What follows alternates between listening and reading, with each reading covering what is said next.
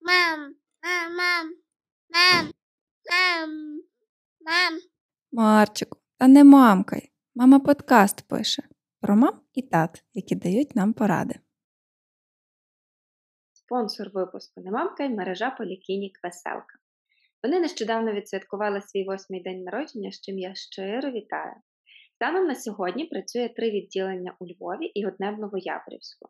Основний профіль е, клінік це дитинство, але зараз по запиту батьків активно розвивають і дорослі спеціальності. Здається, батькам дуже сподобалося, як в клініці дбають про їхніх дітей, і вони захотіли так само. Команда фахівців клініки налічує понад 200 осіб, які працюють за принципом доказової медицини, постійно навчаються і вдосконалюють свої навики. Клініка також обладнана найсучаснішим обладнанням і технологією, що дозволяє здійснювати точну діагностику і виявляти патології на ранніх етапах розвитку. Заходьте на сайт, посилання залишаю в описі випуску, і знайомтеся з переліком послуг клініки Веселка. Будьте здорові! Привіт! Е, з вами подкаст Не мамка і я Іра Бартин. Сьогодні в мене в гостях Мар'яна Тузяк, директор мережі поліклініки, я так розумію, вже лікарень Веселка. Привіт! Привіт, Вір. Е, відразу е, коригуйте мене.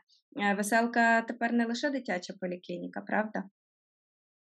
Веселка не лише дитяча поліклініка, лише тому, що ми розширили свої послуги за запитом наших батьків. Угу. Коли ходиш з дитиною у веселку, е, і тобі комфортно, ти хочеш одразу, якщо у тебе є потреба, ти одразу хочеш вирішити своє питання. І коли це набуло такого більш масового характеру, тобто батьки, а послухайте, що доктор мене, угу. а огляньте, що мене. А я теж хворий, моя дружина хвора, там, або а можна до вас зателефонувати, бо ми захворіли з вас з дитиною проблеми. Ні, у мене з дитиною все гаразд, але я вже хворий. Окей. І коли воно набуло такого масового характеру, ми зрозуміли, що ми турбуємось не лише про дітей, так, про сім'ю, яка виховує дитину. Ми турбуємось в цілому про сім'ю, і е, батьки є е, великою складовою цієї сім'ї, їм потрібно надати допомогу і надати їм консультацію, якусь надати пораду, бо в мене є такі е, наставники, ми є більш друзі, там друзі сім'ї, де ми можемо порадити батькам, як себе вести з їхньою дитиною і з ними самими там в часі якогось там труднощів зі здоров'ям. Десь приблизно так, тому ми стали поліклінікою веселка, хоча наш акцент і наша така всебічна турбота де прицільно на дитину. Ну, угу. Це все прослуховується в інтер'єрі, е, в спілкуванні, в комунікації з будь-якою ланкою е, обслуговування у веселці. Тобто ми говоримо там і про прибиральниці, і про адміністраторів, і про медсестер. Ми, Ми націлені на дитину, але всім допомагаємо.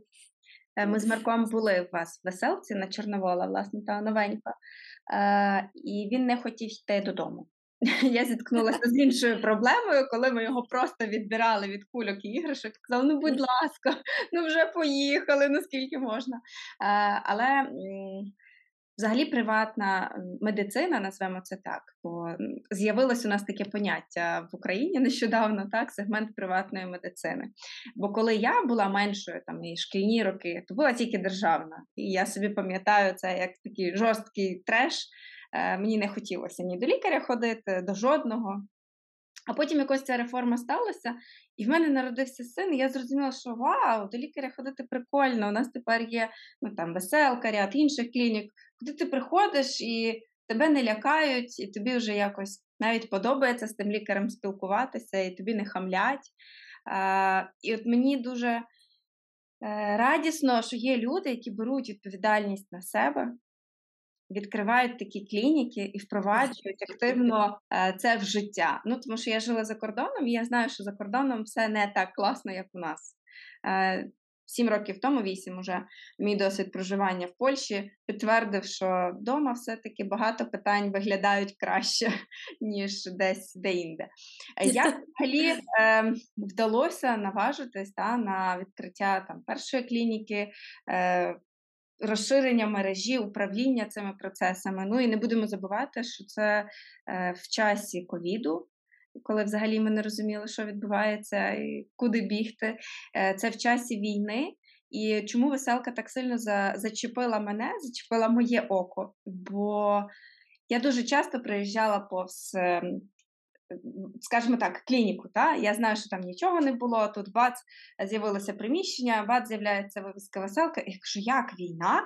А в часі війни відкривають е, поліклініку. Кажу, це дуже дуже цікаво. Я зрозуміла, що є запит, е, але тут же ж потрібно ще і та, зібратися з силами, якось це все реалізувати. Як е, ну, як жінці, як мамі, як керівнику вдалося це все зробити? Почнемо з ковіду. Почнемо з ковіду. Напевно, почнемо з мрії, так? Угу. Тому що, е, так як я е, в дитинстві була хворобливою дитиною пройшла всі етапи е, звичайної медицини. Я не можу сказати, що державна медицина це є суцільне хамство. Я сама була за поліклінікою в свій час, і це є просто різні люди. Так, різні люди є усюди. І питання комфорту. Ти завжди думаєш е, зменшити біль тої дитини або тої сім'ї, яка проходить через певний складний період у своєму житті, це є захворювання, тому що це є неприємна штука. І коли ти розумієш, що є болісні маніпуляції, через які ти не можеш уникнути, то е, їхнє е, негативне відчуття, ну, відчуття від тих негативних маніпуляцій е, можна е, нівелювати, закрити, згладити е, іншими моментами, моментами хорошого ставлення, е, любові, е, там комфортного перебування, тепла, ласки, любові, ну, купа різного. І коли ти розумієш, що для цього потрібні кошти, гроші, так? Тому що медицина це не тільки про медично, медичне обладнання. Медицина це про комплекс послуг, яких надає лікар, розумна людина, і їй комфортніше буде надавати цю послугу якісніше, якщо в неї буде е, якісне медичне обладнання, якісний персонал, який допомагає, е, чіткий таймінг. І коли ти все це, от я це все коли зрозуміла, пропрацювавши в державній медицині 13 е, років, е, з'явилась пропозиція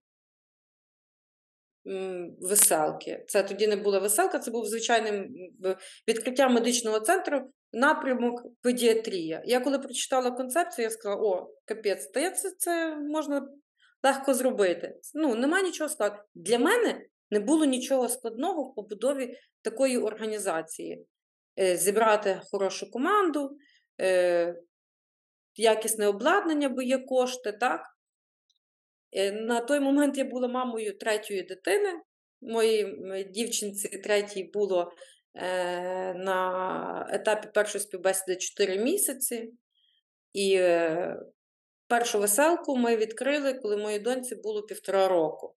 Тобто рік я була у цьому проєкті, так, і е, паралельно я завершувала свою роботу в е, поліклініці Е, закривала всі питання, передавала справи.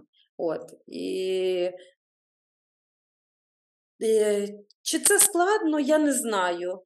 Можливо, я така людина, що ну, я не бачила в цьому труднощів. І для мене це було нормально. Може, там я по-іншому думаю, ну і це і це ок. Коли перші е, труднощі з'явилися, Е, я не можу сказати, що це був ковід. Е, більш труднощі це коли підбір персоналу. Коли ми виходили на ринок, ми були нікому невідомою е, поліклінікою, дитячою поліклінікою веселка, і ніхто не знав, що це таке, і мало хто хотів туди йти працювати, тому що всі були націлені. Ну, я там лікар з регаліями, хто така веселка, і смішна назва. На сьогоднішній день веселка це є потужний медичний заклад, це мережа, яка налічує е, поза 300 людей персоналу, яка має 4 повноцінних відділення, яка має дві операційні, яка має е, мережу стоматологічних дитячих стоматологій, кабінетів дитячої стоматології. Ми працюємо, надаємо допомогу під е, знечуленням загальним.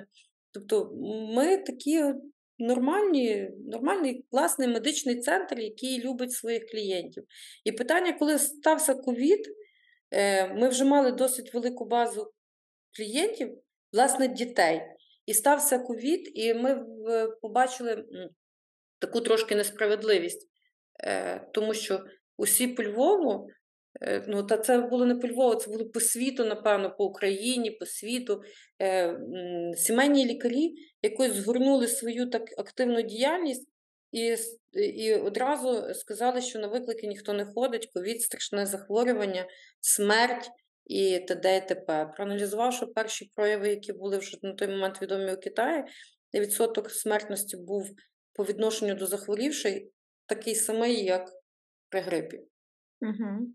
Просто захворювання е, було більш поширене. І ми зрозуміли, що е, ну, окей, але потрібно надавати допомогу в будь-якому випадку, тому що ми є медичний центр. Ми зібралися з лікарями і задалися, ми задали один одному Одне дуже просте питання: а хто ми? Ми лікарі, ми медики. Окей, ми коли йшли в медицину, ми знали, що ми будемо стикатися з якимись захворюваннями, які м, будуть там небезпечні для життя. Так, знали. Е, ми готові були до цього? Так, готові були. То в чому проблема сьогодні? Угу. І ми вирішили, що ми йдемо і консультуємо, йдемо на виклики, і тоді в нас почали з'являтися активно доросле населення. І тоді до нас почали звертатися не тільки молоді наші батьки, але й наші бабусі, дідусі. Е, вони почали розповідати про це своїм сусідам. І так, оця от е, база наших клієнтів росла, і вона привела до нас до підписання декларації НЗСУ, яким ми там якийсь час опиралися, тому що ми розуміємо, що якість там надання нашої послуги та комфорт є значно вищий, ніж е, компенсація НЗСУ. Проте ми пішли на це, і ми, ми з тим працюємо і досить успішно.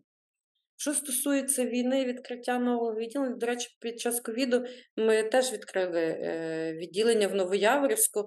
Е, У нас там було 67 е, квадратів клініка.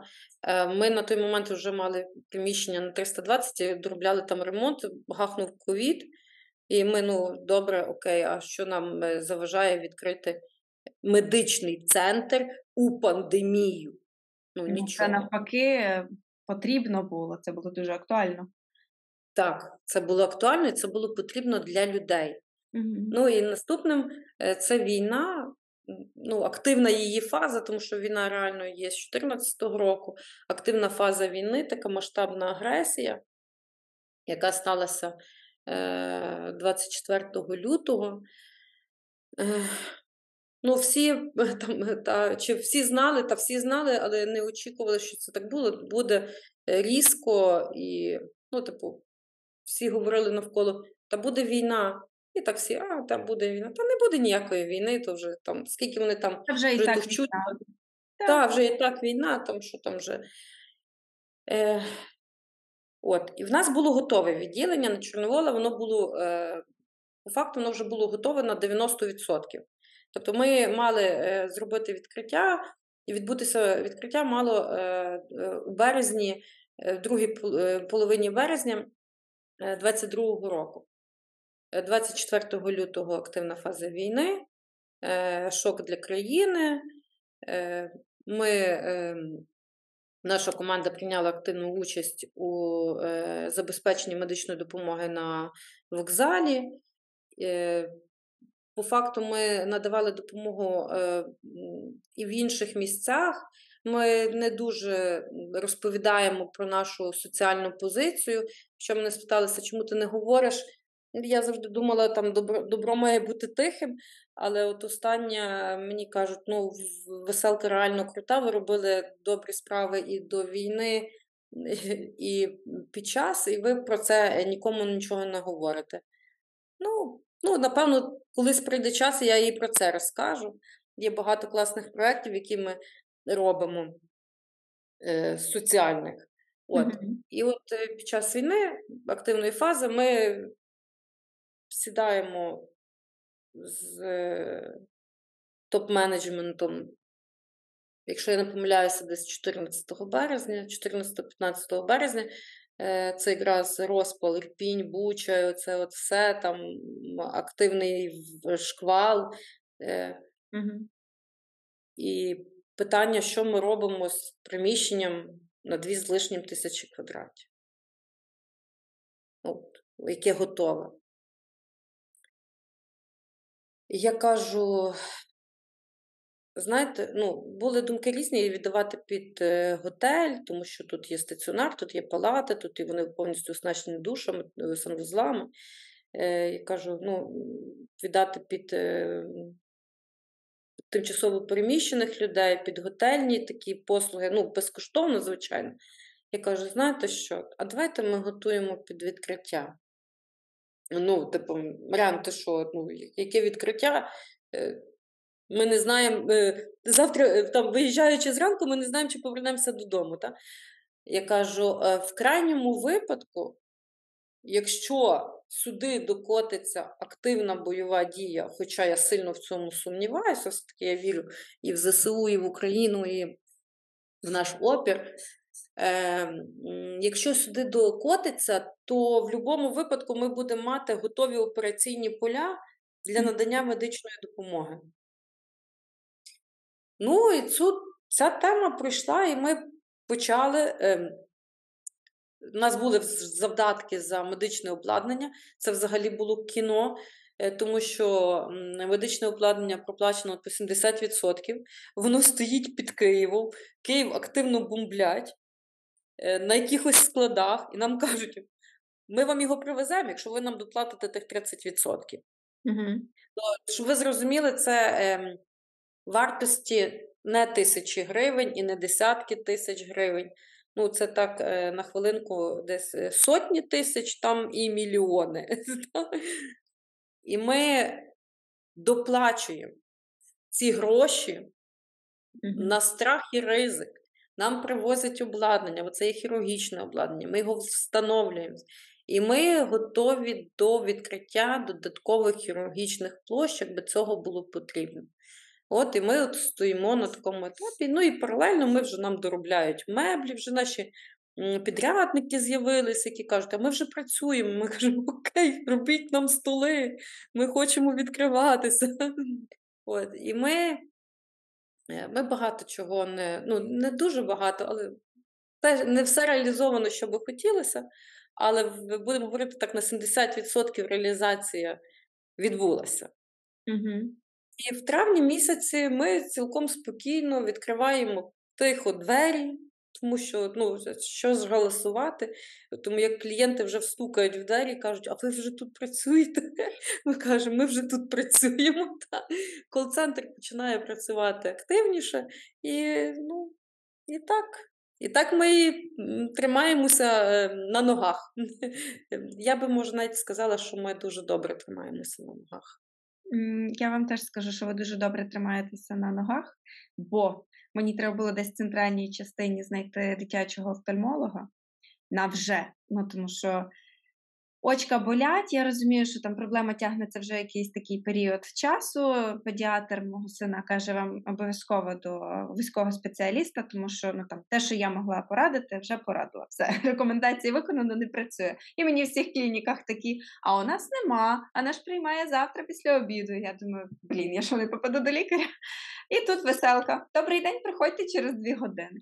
Тобто, ну тут дійсно е, вибір лікарів широкий та, що дуже мене особисто як маму тішить. Е, Але я все-таки хочу уточнити по соціальних проєктах, бо мені здається, е, що на сторінці в інстаграмі це така прям провідна е, роль е, присвячена саме тим проектам волонтерським, соціальним, які зараз відбуваються. Ну і в мене є одне питання, яке стосується не знаю, сил, витримки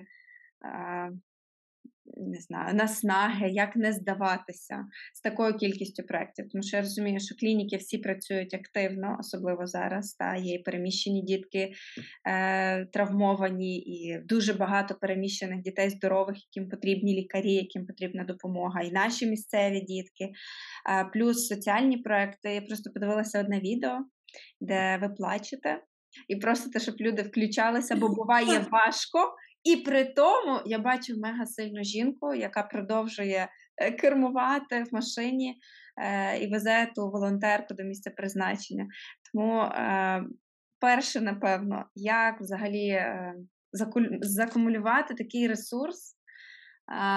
В собі і не зупинятися, де воно береться.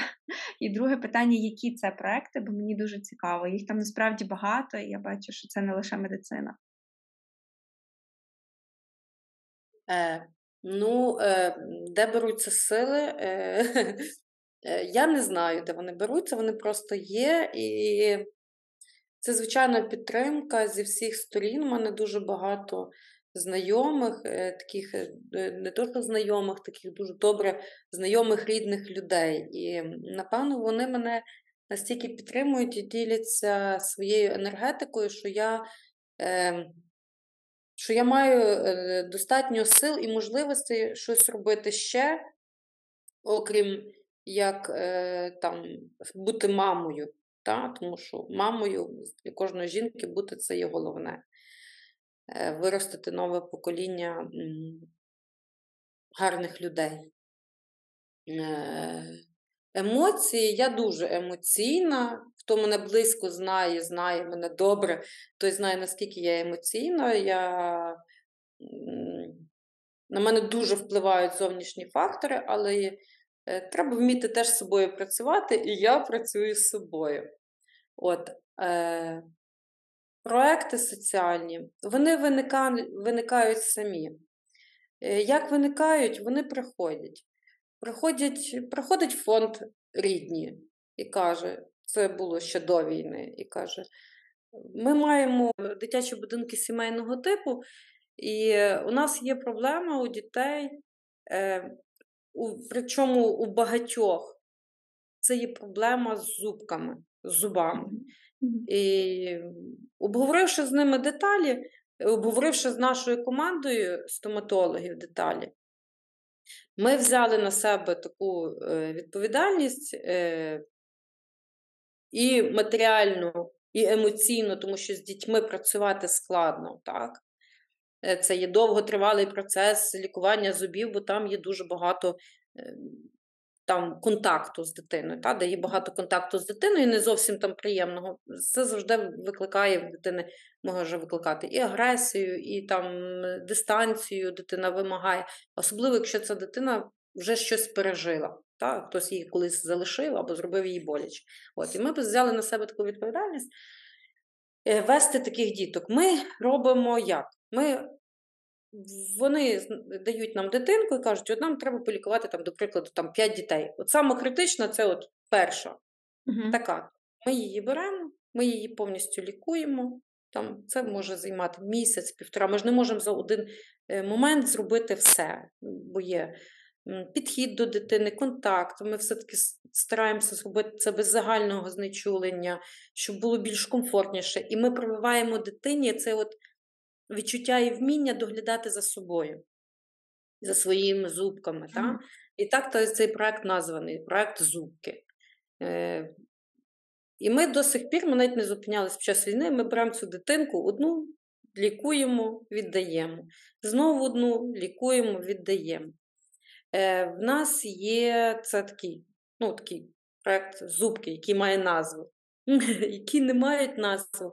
Е, в нас з командою так склалося, що е, виявляється, в психіатричній лікарні міста Львова на вулиці Кульпарківській, 96 є дитяче відділення. Ну, та, Там дорослі дивуються, ну, Ну так, дітки народжуються хворими, є така штука, ну, щоб ви розуміли. От, І вони там від 4 до 18 років перебувають. Часто це діти з не соціально неспроможних сімей, тому що е, соціально спроможні е, сім'ї лікують таких дітей в домашніх умовах зачасту. Так? От, І ми ще, ми вже, я не знаю, з якого року, ми ними. Ну, я не можу сказати, що так опікуємося. Ми ми з ними дружимо і їм допомагаємо. Тим треба mm-hmm. палас. Вони дзвонять, нам треба палас в ігрову. Ми скинулися, знайшли кошти, домовилися, купили, завезли, змонтували. Там Треба столи, зробили, mm-hmm. ще щось по запиту, пральна машина, окей. Mm-hmm. Це, та, це така, Ну і, звичайно, є гарне свято День Святого Миколая, коли ми всі е, не тільки своїм дітям даруємо подарунки. От. Минулий раз на на День Святого Миколая в 21-му році вони нас е, попросили банальне горнятка. Не керамічні, тому що вони не можуть їм дати керамічні горнятка, пластикові горнятка, якісь там з певними малюнками ми от їм таке купували. Е,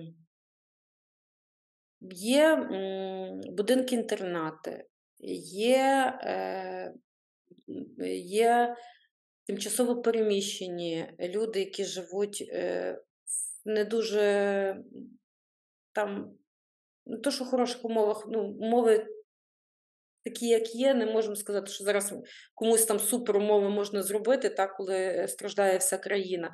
Мається на увазі далеко від якогось медичного закладу. Ми з командою там домовились собі, або якийсь благочинний фонд до нас приїхав, каже: Я там знайшов такий такий заклад, і там потрібно зробити якийсь медичний, не якийсь а медичний огляд. Ми збираємо команду. Гуртуємося на цілий день, на день або на два виїжджаємо, робимо медогляди, пишемо потреби і далі віддаємо фонду, а фонд, згідно наших рекомендацій, надає їм лікування, реабілітацію або будь-що. Це все відбувається на безкоштовній основі, тобто ми не беремо за це гроші, ми робимо це ну, там, плюс в карму. Десь отак. Я просто е, переб'ю трошки. Мені здається, що про соціальні власні проекти говорити треба. Е, і говорити багато, як мінімум, тому що я знаю про дитяче відділення на Кульпарківській. Колись був е, такий проект Розфарбуй лікарню дітям. Моя сестра художниця. І ми їздили в це відділення. Так, так. Там люди, які вміють малювати, е, отаким діткам е, розмальовували стіни, щоб вони не лежали в білих, е, холодних лікарняних палатах. І я розумію, що про це відділення не те, що не знають, про нього навіть не задумуються, це правда. Але ну насправді тим дітям не так багато і треба і кожна людина може долучитися будь-чим, чи подарунком, чи е, увагою, чи ну, там, тими самими малюнками на стінах, е, боже, чи бруківкою на подвір'ї. Ну, Тому що я пам'ятаю кілька років тому, що там не дуже було е, на вулиці навіть де погуляти, і не всі діти можуть виходити гуляти. Е, Тому е, насправді, чим більше привертається увага до якихось таких. Е, Моментів, які ми в своїй бульбашці не бачимо, тим мені здається, ми більше можемо залучити людей, які в цьому. Будуть зацікавлені.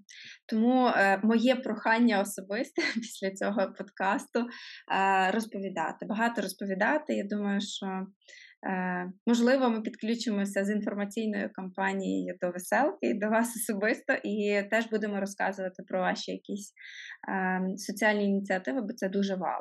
Про те, що ви їздите кудись далеко, де люди не ну, не можуть подбати про своє здоров'я і робити огляд, це теж е, для мене щось таке нове. Я ніколи не задумувалася про те, що люди в селах. І на хуторах е, дійсно не мають медичної допомоги, якоїсь такої, навіть елементарної. А є такі, що важко хворіють, тому це це дуже для мене шокуюче і похвально. Дякую за вашу роботу. Нема за що це насправді Е, ну, всі села такі віддалені хутори, вони забезпечені медичною допомогою. Там є на державному рівні ем, фельдшера, Угу. є лікарі. Більш, е, більш є проблема в закладах, які е, інтернатах, так би мовити. Я не знаю, як вони зараз називаються правильно. Це є, де постійно живуть люди е, з обмеженими можливостями. Отам є реальна зараз потреба. Хоча в часі війни, ви розумієте, зайшло дуже багато допомоги.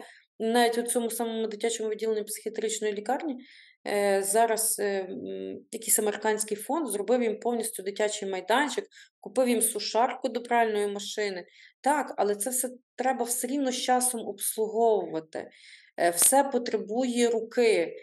І не завжди персонал своїми силами може це виконати. Буває банально, треба приїхати, поставити комусь паркан. Ну, не може е, санітарочка, який там 50 плюс або 60 плюс, і медсестра, який, який 30, е, вдвох там е, поставити паркан та, або mm-hmm. зробити цю лавку.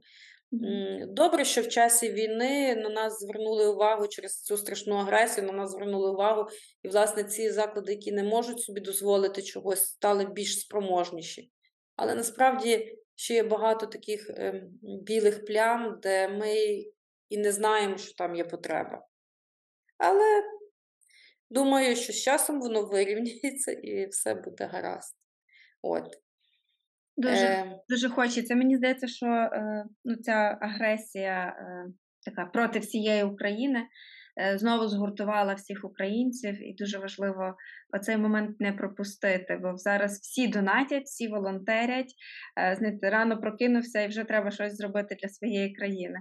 Було би класно, якби цей такий настрій вкорінився в нас, і вже після перемоги ми продовжували допомагати, але вже на якихось інших е, ділянках в інших сферах нашого життя. Для того так. треба, щоб такі люди, як ви, розповідали, е, що вони бачать проблему, вони намагаються вирішити ту проблему і шукають собі, знаєте, там сильні руки, хто ноги, хто плечі, щоб ми могли долучатися. Е, я думаю, що вже слухачі трошки собі сформували образ жінки, яку я вивчала, коли готувалася до запису. Е, і нарешті прийшло е, питання про материнство, тому що ви теж мама мама трьох дітей, і я мушу зробити комплімент, тому що я була впевнена, що старшій дитині 15 років. Ви настільки добре молодо виглядаєте, що я так собі переконана, думаю, ну так, найстарший 15, думаю, там, напевно, так знаєте, ледь не погодки і до 10. Е, добре, що мене скоригували, виявляється, що найстаршому сину вже 25. Так. І я багатьох мам питаюсь, як це було після народження, коли дитинка маленька. А тут я маю такий класний шанс запитатись, як це, коли дитині вже 25, які виклики е, постають перед е, мамою, перед батьками, коли дитина вже повнолітня, доросла. Як воно? Коли насправді дитині 25, саме більший виклик це, е, це деколи не включати маму. Е, не давати настанови, е, не е, лізти своїми порадами і не старатися допомогти, коли тебе цього не просять. Це є важливі речі, особливо коли, напевно, ти виховуєш сина. У мене старший син дуже самостійний, він живе окремо. І в нас склалися такі стосунки, що я більше йому, напевно, як як подруга, ніж як мама.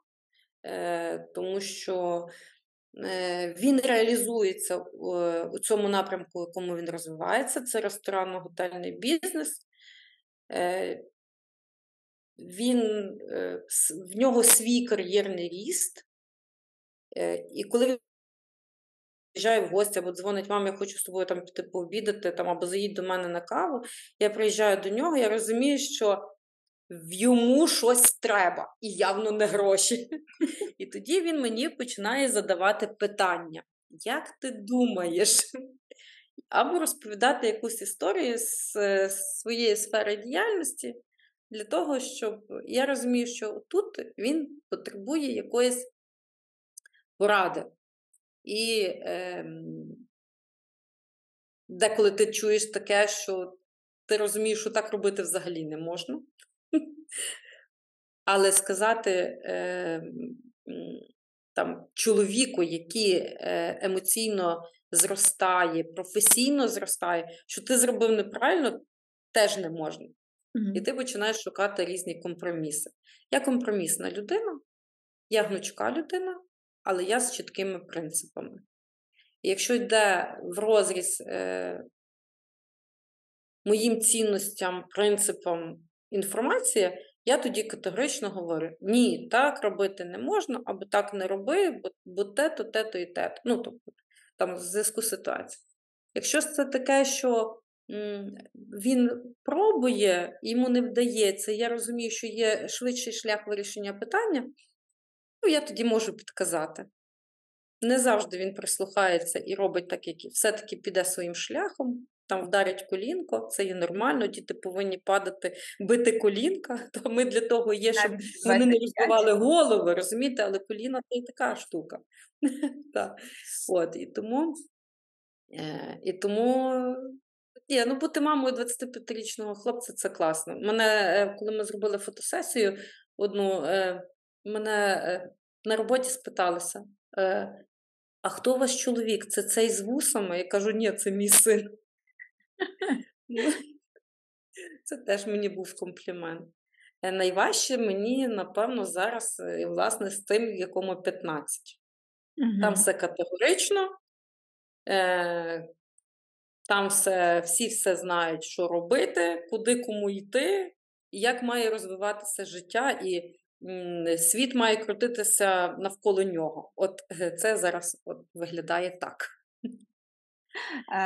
Що так. Ну, а як, ем, я не знаю, правильно е, реагувати, на вашу думку? Ну, бо моєму сину два. В принципі, якщо мені щось не подобається, я просто беру на руки.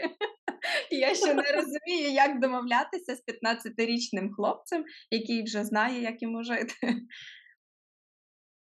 Е, як домовлятися з 15-річним хлопцем, який знає йому жити, виставити чіткі правила? Угу. Ну, дати зрозуміти, що ну, зараз є е, рівні відповідальності е, батьків за тебе, є чіткі правила, е, є соціальні правила, і за ними потрібно жити. Якщо ми не виставимо чітких рамок зараз, ми їх не виставимо ніколи. Насправді їх треба виставляти ще з двохрічного віку там, чи з народження дитини, та, тому що діти вони такі прикольні. Ну, Я сама по освіті педіатр, я працювала 13 років педіатром. Е, Я знаю, як вони пробують і з якого віку тебе е, викрутити у цю сторону, у яку зручно їм. Та? І е, тому вони з народження вже тобою маніпулюють, я жартую. Е, потрібно прививати дитині е, цінності і правила з народження. Ну, Потрібно говорити на чорне, що воно чорне, на біле, що воно біле. Якщо дитина по своєму незнанню е, щось зробила боляче тваринці чи іншій дитині, їй треба просто це пояснити, угу. розповісти, е, що це боляче, і коли Тобі боляче, це теж неприємно. Йому боляче теж неприємно. Десь от в такому, якщо це маленька дитина. Якщо це вже більша дитина і робляться якісь такі вчинки, які суперечать цінностям та принципам, це треба жорсткіше ставити умови. Так, це є покарання, я не говорю за фізичне, це є обмеження у чомусь, тому що світ жорстокий, і коли вони вийдуть самостійно в світ і почнуть робити якісь е, інші дії неправомірні, там їх накажуть жорсткіше. Краще наказати батькам, покарати, не наказати, покарати батькам, виставити ці чіткі рамки та межі, ніж потім в соціумі їх, їм будуть виставляти хтось інший. Жорсткіші умови. Ну, десь приблизно так. Ну, Це моя думка власна, і тому Ну, я цю думку розділяю, погоджуюся. Та ми зараз, от в такий в мене період, я дуже вивчаю особисті кордони, як мінімум для того, а, щоб навчити свого сина будувати свої кордони. Та, розуміти, що йому добре, що йому не добре. Ну і е, оскільки там вже два і чуть з хвостиком, він намагається весь час переступити мої, е, мої кордони по відношенню до нього, і я його мушу зупиняти. Хоча деколи моє материнське серце каже, ну та добре, нехай собі то зробить. Потім думаю, е, ні, якщо в мене їх не буде, то як вони в нього з'являться? Тому це дійсно з маличку. В 15 починати, напевно, вже пізно. Діти повинні бути виколесані і вилюблені, але вони повинні відчувати межу. Е, межу в стосунках. Ну, до прикладу, в нашій сім'ї заведено, що є час для батьків, і діти розуміють, що ввечері там, чи там якийсь день певний, е, мама з татом собі е, там дивляться двоє фільм, Угу. які 12 плюс, 16 плюс, 18 плюс. І не потрібно кожні дві хвилини ходити питати, ще довго? Ще довго? Ще довго? Або я з вами, я з вами. Є е, час для пари. Тому що коли у дітей з'явиться пара, е, вони не запустять своїх батьків. Знаєте, як це є мемчики такі, приїжджаєш, я покажу своїм дітям, е, коли вони будуть великі, як я до них буду приходити, там роздіватися, там оце от все витворяти, кидати речі, їсти в ліжку. Так, є особистий простір. Це дуже, дуже класно, коли є особистий простір. Ти не відштовхуєш дитину, ти їй пояснюєш, в мене є час для, для мого чоловіка чи для моєї дружини. У нас є стосунки, це нормально говорити про стосунки. Ми любимо один одного, ми хочемо побути вдвох, порадитись, поговорити про побут або посидіти, подивитися у вікно. У нас звичай, ну, наші діти знають, що ми снідаємо з чоловіком вдвох, ми снідаємо на підвіконнику, дивимося в сад, п'ємо каву і, і снідаємо. А вечеряємо ми разом, ну, з дітьми. Угу.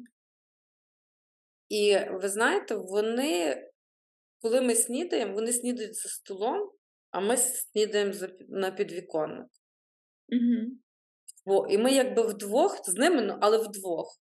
І вони не втручаються в наші розмови. Кожен йде там збирається на роботу, до школи, там щось там робить собі. І всі ніби є, але це наш час. І вони це розуміють, тому що і в їхньому дорослому житті буде так само. В них буде час для своєї пари. Це нормально. Тому. Так, це прикольно. Ну, такий, до речі, цікавий лайфхак. Я, напевно, ним скористаюся. Так, ти снідаєш тут, а я собі снідаю тут. Ну, поки діти маленькі, це Ні, вони, ну, це ж не було там з двохрічного віку, так? Це було так. Е, Влітку, ну, у нас є, ми живемо в приватному будинку, і влітку ми виходимо снідати ну, в сад. Ми це е, голосно називаємо сад, де є шість дерев, і ми виходимо в сад. Ми, у нас є столик, ми сідаємо, ми снідаємо в саду. Ну, це є традиції, і ці традиції потрібно, це як є м, релігійні традиції, там, та, які передаються в спадок, але традиції стосунків між батьками, між батьками дітьми потрібно прививати так само. Ну, я так А вважаю. які, а які ви принципи дітям прививаєте? Мені дуже цікаво. Ну, так, прямо тільки це і не інакше. Є щось? Що залізобетонно. Оце Ну, це загальноприйняті принципи.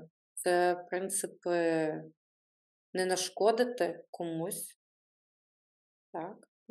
Бувають випадки, що ти, не обдумавши щось сказав, і потрібно вибачитись. Це нормально. Вибачатися це нормально. Ну, нормально не брати чуже. Е, нормально е, обговорити ситуацію, коли тобі не подобається або некомфортно. Якщо ти в тебе внутрішній, некомф... внутрішній дискомфорт, ти мусиш обговорити це з людиною. Е... Та, я може зараз скажу таке любов до ближнього, але реально любов до ближнього це є важлива річ, тому що це є твоє оточення. Е... Звичайно, ніхто не е, застрахований від е, сусіда е, з психічними розладами, так? Але твоя комунікація з іншими людьми вона повинна базуватися на загально прийнятому принципі поваги. Е, Є є е, любов, а є повага. Угу. Не потрібно, щоб мене всі любили. Я не морозиво, так? щоб мене любити. Але я вимагаю до себе поваги, і я поважаю інших. Угу. Є допомога, коли ти бачиш, що людина потребує твоєї допомоги. Не нав'язувати свою допомогу, але є життєві обставини у різних людей. Це ну, різні, як це правильно сказати, е, є різні життєві ситуації, які призвели до певного стану людини. Так? Угу. Не треба купатися в її минулому, винна, не винна, ще щось. Якщо вона зараз безпомічна, ти мусиш до неї підійти і їй допомогти. Угу. От так. Е, питання чесності грошей. Це є от обов'язково. От обов'язково. Чесність грошей, е, чесність твого доходу. Е, це є дуже важливі речі в не тільки в сім'ї, це є в людині. Тому що якщо людина принципово розуміє, що м, дохід є, е, ну, гроші є чесно зароблені, вона собі не дозволить е, там десь підтягнути, вкрасти, там взяти чуже, там когось обдурити. Угу. Для мене, до речі, чесність грошей дуже важливо та, в житті, але я ніколи не формулювала для себе це в принцип. І от щойно ви проговорюєте, а я розумію, що так, для мене це настільки е, пріоритетний принцип в людині, що якщо цього немає, мені складно з людиною працювати, ну, спілкуватися навіть, тобто воно мене відразу відштовхує. Е, тому я думаю, що розмазано, але люди, які розділяють ці принципи, вони почують їх. Люди, які ще там не сформулювали для себе ці принципи, так не визначили їх такими в своєму житті, будуть мати нагоду прослухати подкаст ще три рази і почути те, що ви хотіли Ну, сказати. є ж така штука, як відповідальність за вчинені дії. Угу. Відповідальність за вчинені дії це теж це є важлива річ у вихованні дітей. відповідальність е, за працівників. От ми, коли ми говорили про клініку, е, я забула запитати, все-таки це величезний штат, і ви, як е, керівник, як директор мережі, великою мірою несете відповідальність за те, як працюють ваші працівники. Як вони, в принципі, лікують людей. І я людина зовсім іншої сфери, знаєте, я концерти роблю. І для мене е, відповідальність ну, це дещо інше. Люди мають бути задоволені, має бути гарна картинка е, і все. А тут ми говоримо безпосередньо про найцінніше, що є в людини це її життя і здоров'я. Я, напевно, через це не є лікарем і ніколи би ним не могла стати, бо для мене це надто надто прям така вершина е, всього. І Як з цією відповідальністю? Ну, це є базова річ е, у веселці, е, чесність перед клієнтом. Угу. Ми керуємося стандартами чітко. Мережа не була би мережею, ніколи би не змогла вирости до таких рівнів, якщо б вона не була стандартизована. Вона є стандартизована не лише у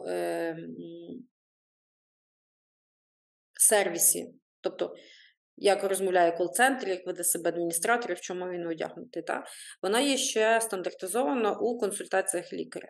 Ну, чому у нас записи є по 30 хвилин, там це, е, цей весь запис він є розписаний по хвилину на то, на стільки, наскільки потрібно для сприйняття людини, людиною інформації. Так? так бувають ситуації, коли ти в ході огляду виявляєш несприятливу подію, коли потрібно більше часу, коли є ситуація критична, і ти мусиш про це сказати. В сфері медицини є така штука страх. Коли ти виявляєш якесь критичне захворювання, а особливо у дитини, Угу. Ти мусиш про це сказати чесно. І не всі батьки готові це почути. І ти розумієш, що ти в перші хвилини, а потім дні отримуєш на себе шквал негативу. Угу. Тому що, що ви поставили за діагноз моїй дитині? Це не такий діагноз, або там ще щось. Так я вам скажу більше. Я, Ми з своїми лікарями говоримо про те, що краще сказати батькам, ніж змовчати. Тому що у мовчанні втрачається час. Угу. Так, цей діагноз можуть вони з тим діагнозом поїхати там більш там, там вузькоспеціалізований заклад, там їх дообстежать і цей діагноз знімлють. Що вони про нас скажуть вже там? Це 28 питання. Повірте, нам байдуже, що про нас скажуть там. Тому що ми знаємо, скільки діагнозів ми виявили на початку, і скільки часу ми е, виграли і не втратили у лікуванні дітей. Від постанов, деколи від постановки діагнозу до лікування там важких захворювань йшли години або день, два. Угу. Це і швидка реакція. Чи е, ну, бували такі речі, коли ми написали там якийсь діагноз, не якийсь, а певний діагноз ми написали, а його пізніше зняли? Так, були. Але його зняли коли? Після деталізованого обстеження у вузькому, вузькоспеціалізованому закладі. І слава Богу, що зняли. Угу. Проте ми чесні перед тим, що ми його не пропустили. Угу. Дуже багато захворювань важких ховається за довготривалими вірусними інфекціями. Угу. Тобто дитина там сопляє, умовно кажучи, сопляє, та? дитина з нежиттю три місяці, е, періодично ремітуючи якісь болі горла, а потім ми маємо через півроку лейкоз. Були такі випадки. Угу. Тому частота є візитів, і тому та, кажуть, о, там е, нам стільки-стільки обстежень е, призначили. Е, це не є гіпердіагностика. Їх призначили стільки, скільки потрібно для виключення ризиків. Все. Угу. А є якась відповідальність е, кожного конкретного лікаря, ну, в межах веселки, так, за там, несвоєчасний діагноз, за те, що не сказали чесно батькам, якісь покарання, наприклад, щось таке. Ну, покарання як- як таких немає. Угу. Кожен випадок, який кожна, ну, кожен випадок, який до нас, е, який ми про нього знаємо, є випадки, які ми не знаємо. Та? Їх напевно, мало, тому що в нас є е, сформований обзвін пацієнтів, е, ведення пацієнта, ми контролюємо. Так? Якщо пацієнт є хворий, ми його ведемо, лікар-педіатр завжди з ним на контролі, там перезвонює до нього, цікавиться про стан здоров'я навіть якщо дитина є в стаціонарі. Е, Є, є претензія медична, не медична. Тобто є помилка і не помилка, і чисто сервісна складова. Там, або, Угу. Або те, як ти не вмів прокомунікувати з батьками, і їм пояснити, що те-то, те-то, те-то, там дитина хвора тим-то, тим-то, тим-то. Ти просто собі написав діагноз, розвернувся і пішов. Такого, в нас такого практично не буває. Ну, я не знаю, не пам'ятаю таких випадків, щоб голо написати на мовчки діагноз та розвернутися і піти. От, ем, на рахунок помилок. Е, яка відповідальність? Ну, я не можу сказати, яка відповідальність, е, ну, фінансова відповідальність, про що ми говоримо, розумієте? Ну, це не співставимі речі. Е, Ми розбираємо кожну ситуацію, яка, по якій в нас є запит. Там скарга чи звернення, чи будь-як ви це назвете, для нас це є запит. Будь-який запит, ми його розбираємо, розбираємо його деталізовано. Тобто це є пояснення лікаря, це є пояснення всіх, хто був причетний до цієї ситуації, там адміністратора, медсестри, прибиральниці, будь-кого. Є розбір, засідає лікарсько-консультативна комісія, до прикладу, якщо там є медична скарга. Якщо не медична скарга, засідає інша комісія там по сервісному обслуговуванню, і ми розбираємо, є помилка лікаря, нема помилки лікаря. Що він не зробив для того, щоб е, цієї ситуації уникнути, не було її взагалі там, або вчасно відреагувати, тоді приймається рішення конкретно по даній е, особі, конкретно по даному лікарю. Там, звичайно, що це все йде паралельна комунікація з батьками. Ну, перше, це у нас ми діємо лише в інтересах дитини, і для нас це є основне діяти лише в інтересах дитини. Угу. Ну, я думаю, коли е, вже там майже 10 років живеш по такому чіткому стандарту управлінському, то з дітьми теж майже всі кордони розставлені. Якщо десь накосячив вікно розбив в школі, скликається комісія з мами і тата, і все зразу розглядається питання. Як, е, Ні, Ну, як бути ну, мамою десь так виглядає. Я так і зрозуміла. Я так і зрозуміла, що вона так виглядає, приблизно як на роботі. Але мені цікаво, як бути мамою донечки, тому що хлопці, ну, по-перше, вони вже старші, по-друге, це хлопці. А тут е, дівчинка, третя.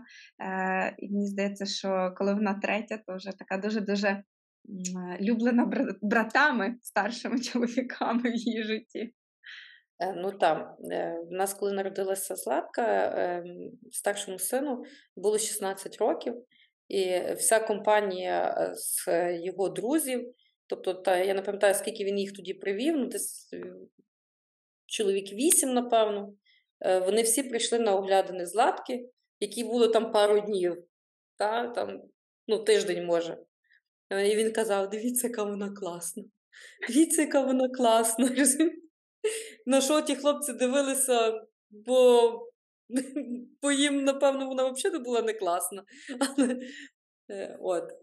Е, але вона для нас реально для всіх була дуже класною. Великий проміжок між дітьми. Е, Я її народила у 37 років. І Ну, е, як вам сказати, Іра, розумієте, у нас, в принципі, вдома культ жінки. От культ жінки. Угу. От, е, для жінки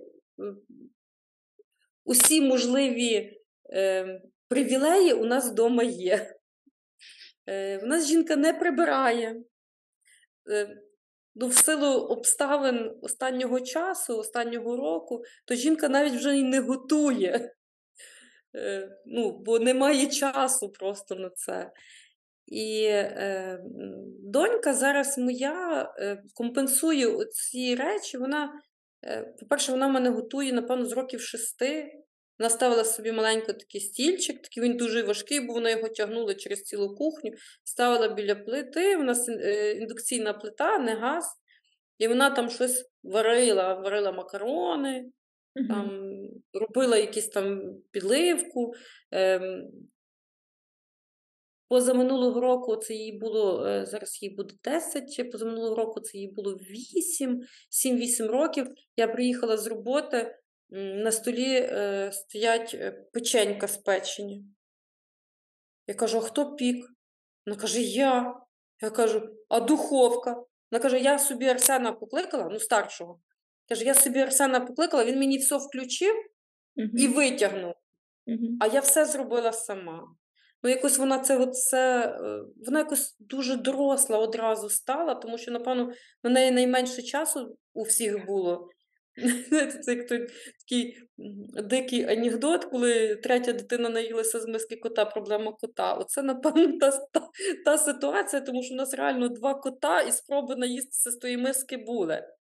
Е, Ну, у нас два кота, дві собаки, там, але спроби наїстися з, з тих мисок були, чесно вам можу признатися.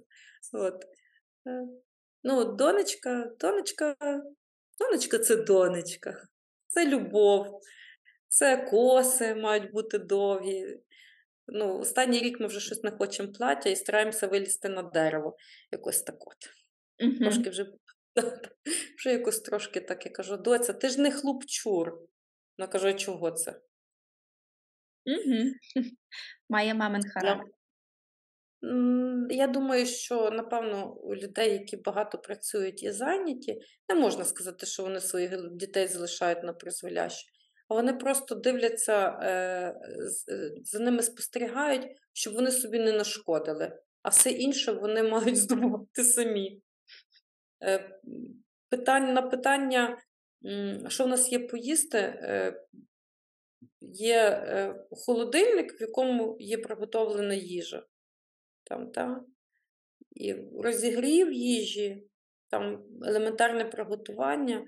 Ну, Це є навики, угу. які реально в світі пригодяться е, в будь-якому випадку. Так. Добування їжі та, в нас має бути закладено генетично. Там ще до там з до первісного общинного ладу, чи звідки там. От. Так що то ну, ніхто не відміняв. Так, якби в 20 треба було вчитися брати собі їсти, то я думаю, що було б дуже складно. Чим чим раніше, тим краще. Е, Я так все послухала, зібрала цей е, досвід е, жінки. Е, І дуже е, хочу фіналізувати питання, як як це все встигати, як встигнути бути мамою трьох, водночас розвивати величезний бізнес і залишатися е, красивою, жіночною, ну і дружиною свого чоловіка. В чому секрет? В любові. В любові, і не в любові в коханні, а в любові, тому що коли ти розумієш, скільки ти можеш дати е, іншим, так? і віддаєш, воно приходить тобі ця енергія, можливості самі. Та, здається, хтось скаже, та що вона таке говорить, там, як, звідки воно саме прийде і все інше. Не знаю, напевно, треба налагоджувати стосунки, нормальні людські стосунки в всьому. Має бути повага. У нас з чоловіком є перше це і повага. Повага один до одного. Основне це в стосунках це є повага один до одного, до дітей і до оточуючих. Коли в тебе це є, це є баланс і гармонія тоді. Можливо, воно приходить з віком, тому що є молодість, є така експресивність, є така багато енергії, і ти і ти зачасту цю енергію розпорошуєш. А коли вже є, ти вже чогось досягла і щось пройшла, ти цю енергію просто якби збираєш і правильно її відпускаєш. Тільки туди, куди тобі у цей момент потрібно. Угу. От. І гармонійні стосунки це не лише про сім'ю, це про роботу, це про партнерство, е, це про той самий магазин, куди ти заходиш. Дякую за таку, е, перше, глибоку розмову. Е, мені здається, багато мам надихнуться нею і за таку чесну розмову. І дуже дякую за вашу працю. І вам дякую, Іра. Якщо вам сподобався подкаст, я буду дуже вдячна за донат на банку Моно. Залишаю посилання в описі профіля, а також за поширення випуску у ваших соцмережах. Якщо ви слухаєте на Apple Podcast, то тут є можливість залишити оцінку і написати коментар. Зробіть це, будь ласка, і найважливіше, якщо ви досі не стежите за каналом Немамкай, то рекомендую це виправити, щоб не пропустити найкращий випуск.